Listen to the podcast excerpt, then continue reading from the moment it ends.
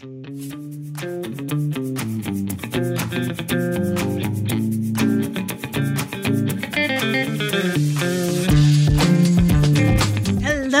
everyone, and welcome to another Learning Rebels Live.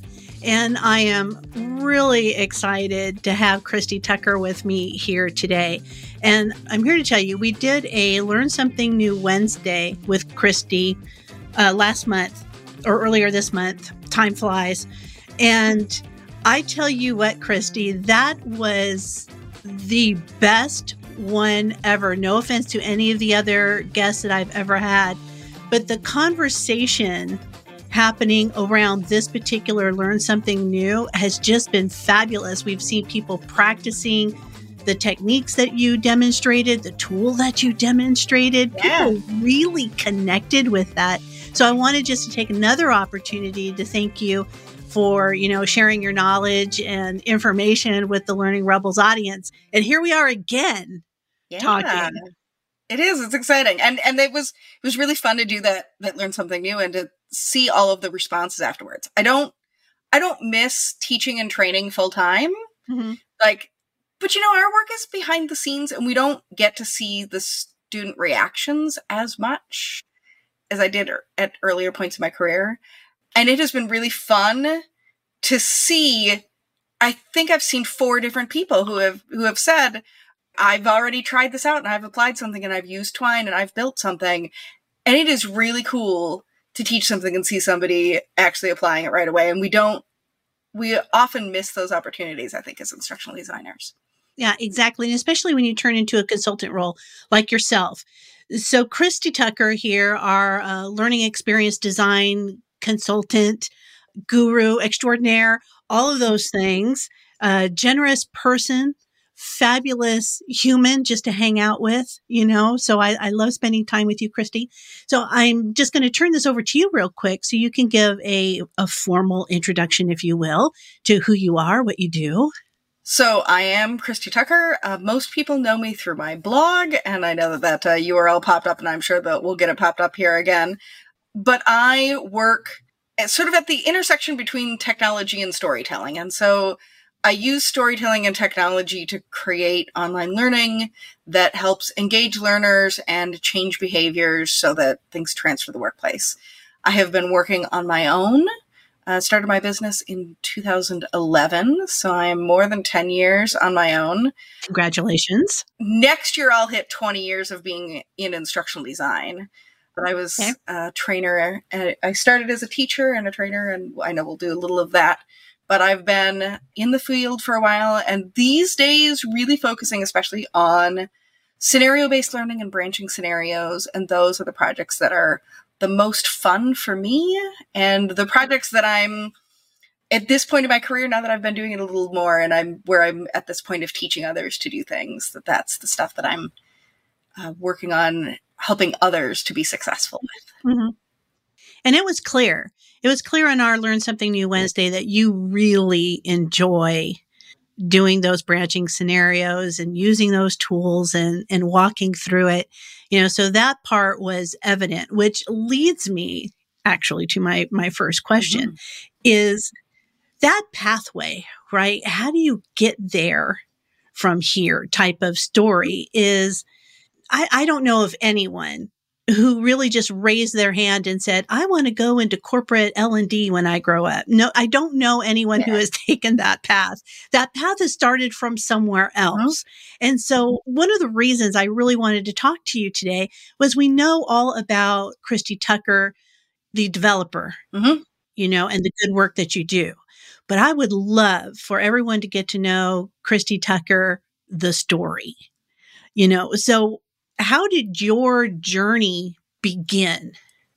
So I have a bachelor's degree in music education. Oh, okay. and I taught K 12 music and band. I taught in a school that was K 12 all in one building in rural Illinois, east of Springfield. Okay. And I taught there for a year.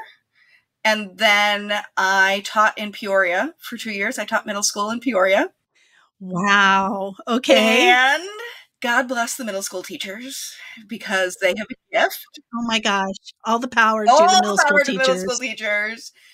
I can't cut it as a middle school teacher. I don't have it. well, there's a little bit of honesty. I mean, like Appreciate that, it. That is like the truth of it is that I, I just, I don't have it in me. So I switched to corporate software training. I did um, a lot of going around to different businesses and teaching people how to use Microsoft Office. Okay. And or having people come in. I worked for a company that had a classroom and we had people come in and do those things. And so I I did that that work and I and I found that I really liked working with adult learners. You know, for mm-hmm. one thing, there's nothing that adult learners can do that scares me after having taught 14 year old girls. I mean, 14 year old girls are just mean. Um, having, having a former 14 year old girl, like, right? But, but so like, I, I really liked teaching adult learners, but I also discovered that um, when I was training, I was working with materials that other people had created. And I missed the creation part of it in the curriculum planning from teaching. And so I had when that training job, the office I was training at working out of closed, and I was looking for a new job, doing research and like, oh, this like instructional design thing sounds pretty cool. And it took me a long time to get that first job.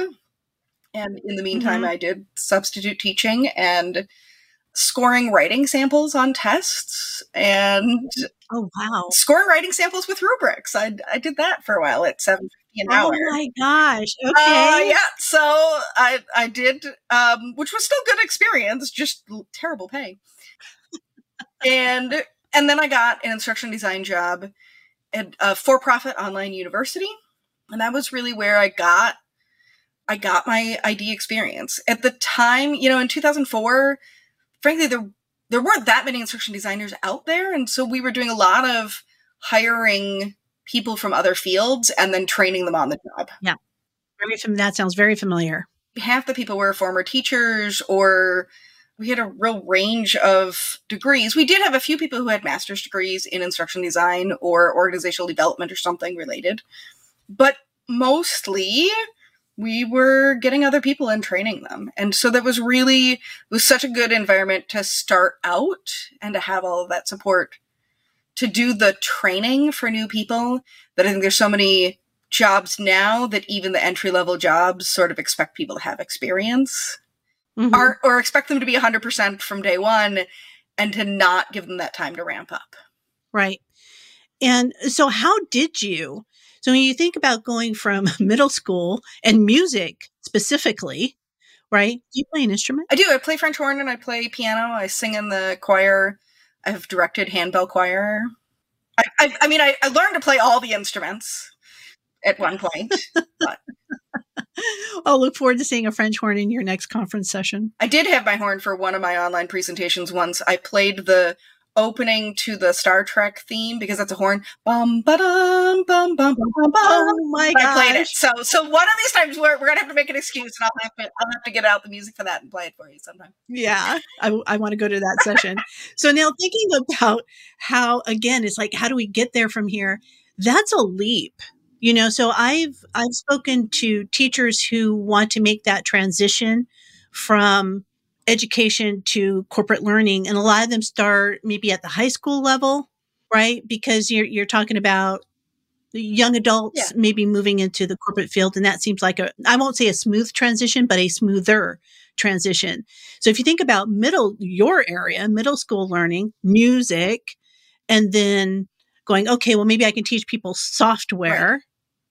And so now how did you build that skill to say, okay, now I feel like eventually I feel like I can I can actually do this whole corporate learning thing. Right. You know, I can do it and I can do it with a degree of competence and confidence. How did you manage that? So one of the things that did help was that in the middle school where I taught, I was the teacher that all the other teachers came to for technology help. Even though we didn't oh, have okay. a technology specialist, I definitely had that reputation as if you're having trouble in Excel or PowerPoint, you would come to Christy and, and come with the question. So mm-hmm. I already had some experience of informally teaching people the how to use those tools. And so I think having taken that two year sidestep into corporate training did make this transition easier because I'd already worked for State mm-hmm. Farm and Caterpillar and Growmark and I mean like a country mm-hmm. and Nestle. Like I'd done a bunch of big name companies and I'd been in their environments and working for them and talking to their employees. So even though then my first instruction design job was university instead of corporate, I at least had some corporate experience and I had worked for mm-hmm I had worked at a call center in college. I had done some other business things beforehand and and even those summer jobs made a difference in making me feel comfortable being in that corporate environment. Mm-hmm. One of the biggest shifts for me was I went from as a music teacher, I was the expert in everything. I knew my subject matter and I it was all down to me. Right. And in corporate learning, you have to give up being the expert. You're the expert in learning, you're the expert in technology, you're the expert in, you know, presentation, visual skills, storytelling, whatever. You are not the expert in the content. And that was such a big shift for me that I realized that even from coming from the software training where and and the other thing was that like I had written say job you know instructor notes for myself but the notes that were just enough for me to remember what to do isn't anywhere near enough to make an instructor guide that somebody else can use and writing it out enough right. that somebody else can use it. And so both of those were were the sticking points for me uh-huh. in getting to that point. There is a mindset shift that you need to make, isn't there? There is. And and so my my first corporate instruction design job was for Accenture. So I did switch from like Ooh. Yeah, I mean, very briefly, like it's not, but but again, like I get to you know have that name on there, and I switched from that was sort of the first job I got, and I was doing effectively software training was what we were working on, so it was at least more familiar to things that I had done before. I had a place where I could connect it because I had done software training things before. And it did help. I was in a team and there were other people around, and so I wasn't doing things on my own all of that did help me. I think that it is it is one of the challenges for people who are starting out trying to jump right into freelancing.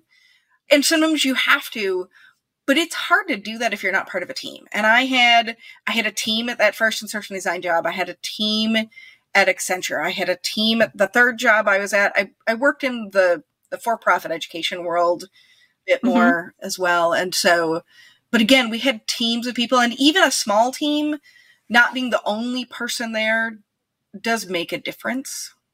Right. That transition, not trying to do everything. It helps you see beyond your own walls. Yeah. Because you need those other perspectives.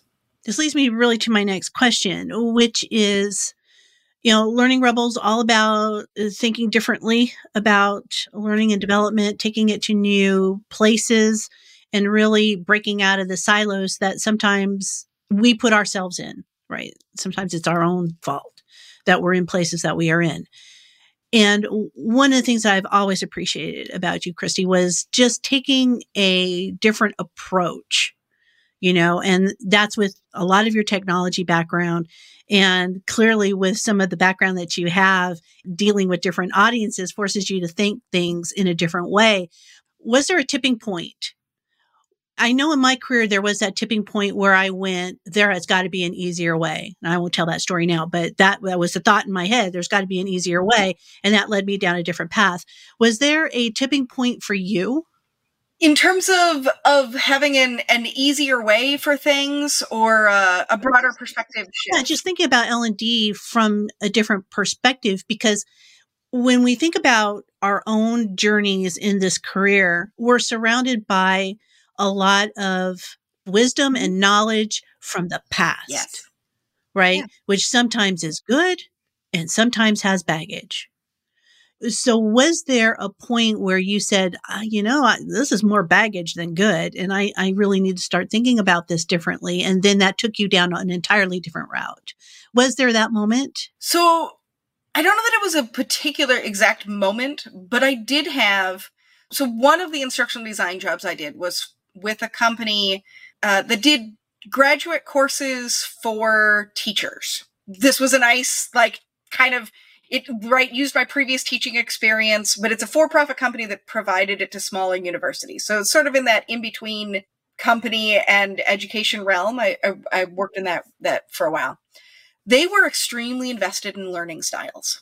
Oh, okay. Every course that we did, the whole first week was on like evaluating your learning styles and reflecting on your learning styles and all of these different things and with their proprietary assessment. And I had been taught learning styles when I got my education degree. It absolutely was a thing that I had been taught and and learned and believed improved my teaching and the sample I made to get my first instruction design job dealt with learning styles. And I mean, like, I was yes. very invested in that.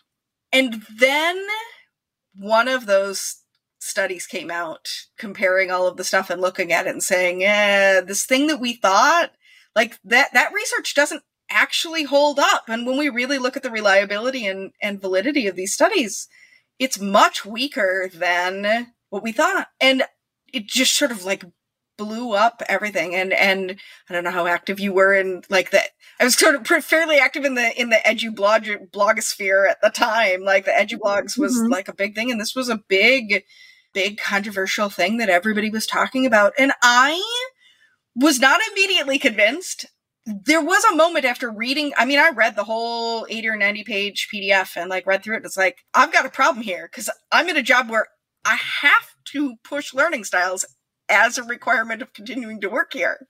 And I'm having some real problems with this.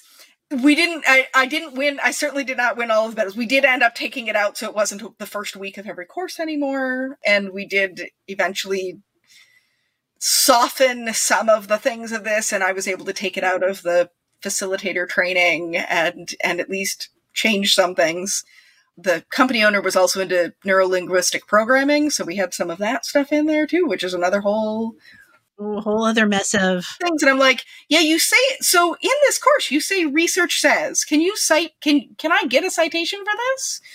Oh well, it's in this book. Okay, well, not every book is research. Can we? Is there research in that? Well, no, it's just this guy's opinion. Cool. Let's not call that research. Right. Um, that does not qualify as research. I will say, in looking back, I think that that is a, a turning point for me in in being skeptical, both about the things that I was taught and about the things that I'm reading, and looking for how to teach myself the learning science. And because I don't have a master's degree in instructional design and I'm all self taught in this field. And so I soaked up all the things, all of the free webinars and resources from the Learning Guild and everything I could get my hand on, at least free, um, and bought mm-hmm. some books and and did the stuff to read up and reteach myself and to look for the ways. Not that we're going to win every battle and get things 100%. We cannot, we're not going for 100%, but that we can at least word multiple choice questions in ways that are better and aligned to science right or that we can do those things. And i think that that one was a big that certainly was a big shift in in things i had to unlearn for myself. I agree with that. I think there was a big shift for me as well where you were like oh i can't depend on that research quote unquote research right? I can't depend on that and i had been depending on that. It was published in journals. I mean there, there was that. We were taught that. Absolutely. I learned it in that psych. It, Absolutely. And I love that you use that as a catalyst to opening up and saying, you know, maybe it's time for me to do my own research, you know, and do the reading, right? So I I love that whole outlook and I wish that more of the people in our profession would take that outlook and I know that time is always is always an issue you know, I don't have the time to read all of this research. I don't have time to be, you know, doing all of this. But I think maybe if we make it a little bit of time during the course of our day, mm-hmm. then we can expand our minds a lot more. So I love that. Thank you for that example. Now, for those people who are transitioning, maybe they're listening to us right now and they're going, I'm a teacher right now, or I'm transitioning out of this. You know, I just don't know if I have value what would you say? Did you have those moments of self doubt? Oh, yeah. So, the first year that I was working as an instruction designer, I kept having these thoughts of like, wait, shouldn't they get a grown up to do that? Like a real person.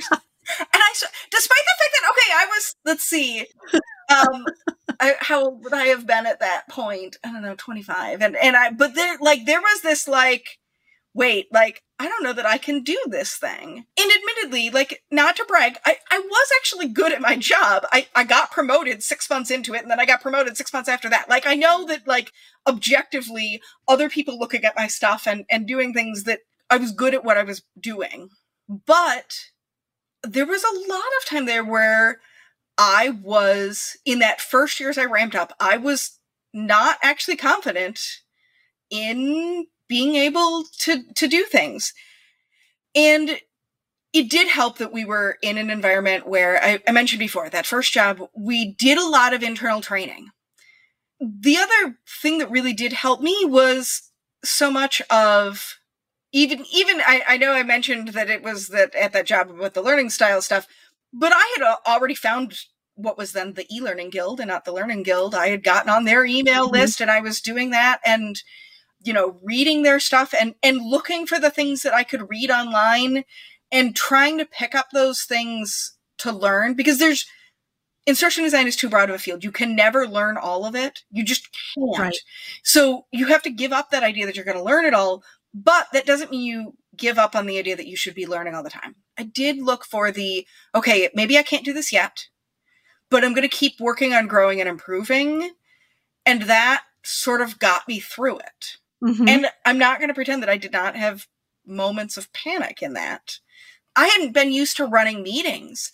And I remember the first time um, Amy Peterson, who was my my manager and who had been mentoring me in the curriculum, we were we were getting on a meeting. It had been a lot of her running meetings and me like kind of sitting in and seeing how and, and doing things. And five minutes before the call went live, she's like, "Oh wait, you're going to run this one." Oh, hello. And I was like, um, and I did, and and maybe it was like it was okay, and she was right there, so like she didn't abandon me. A- afterwards, I'm like, Amy, I need you to tell me a little bit more in advance when I'm going to run the meeting because it made me anxious to do so. Mm-hmm.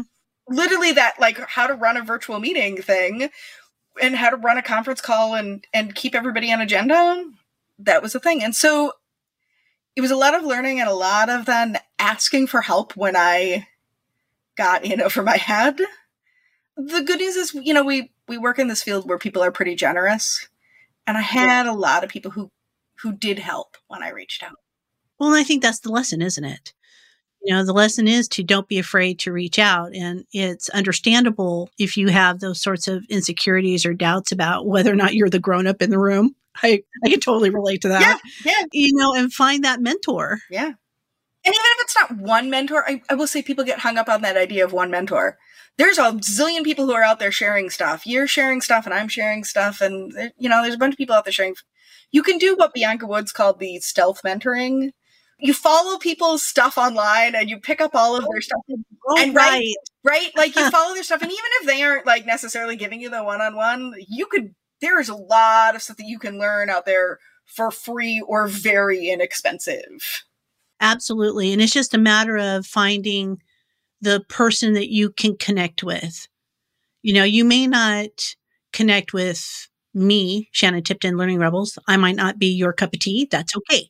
But maybe somebody else is. So don't give up on that find the person who you can really resonate with, even if it's in secret, right? if you're a secret stalker, and I and I'm, I'm a secret stalker to a yes. lot of people, so that I think that that's a benefit. Okay, well we're we are almost at time now. We're going to. This is where I'm going to break out the questionnaire for you, Christy. So, for those of you, you might remember that James Lipton hosted the actor studio. And at the end of every actor studio, he would ask his guests 10 questions that were based on the Proust questionnaire. And so I took those questions and kind of flipped them around a little bit so I could make them the Learning Rebels questionnaire. So this is sort of a rapid fire. No need to expand, but just let's go down the list and see where Christy lives a little bit. All right. Are you ready, Christy? I hope so.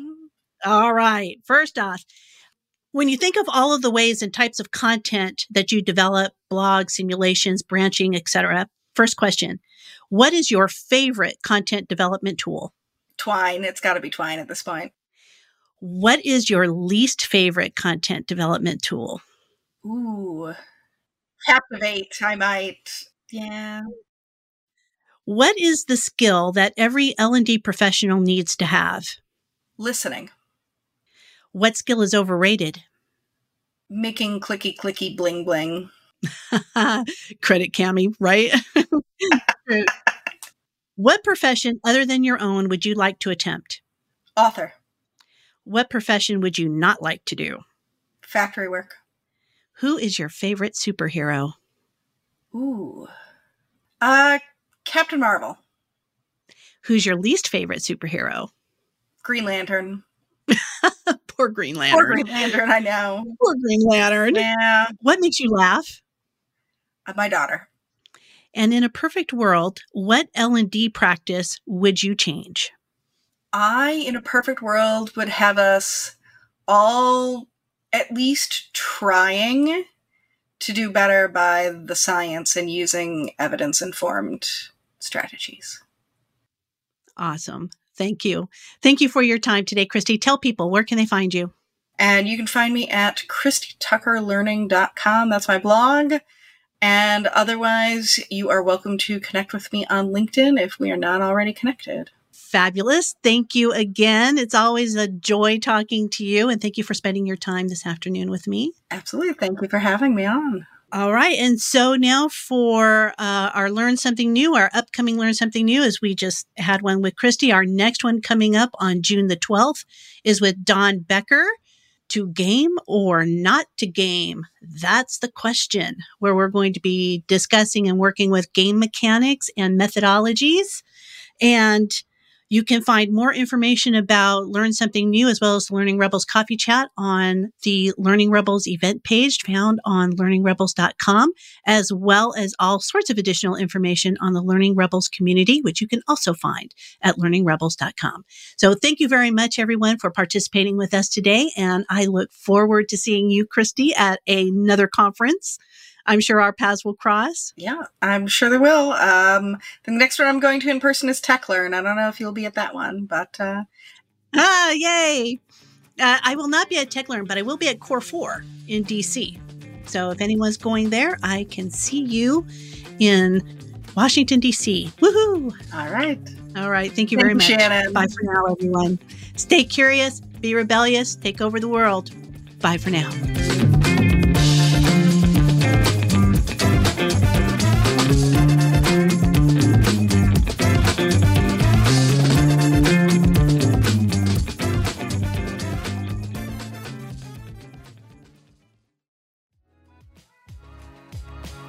Thank you for listening. We hope you enjoyed the episode. For more content like this, or to begin your own podcasting journey, head on over to obsidian-productions.com.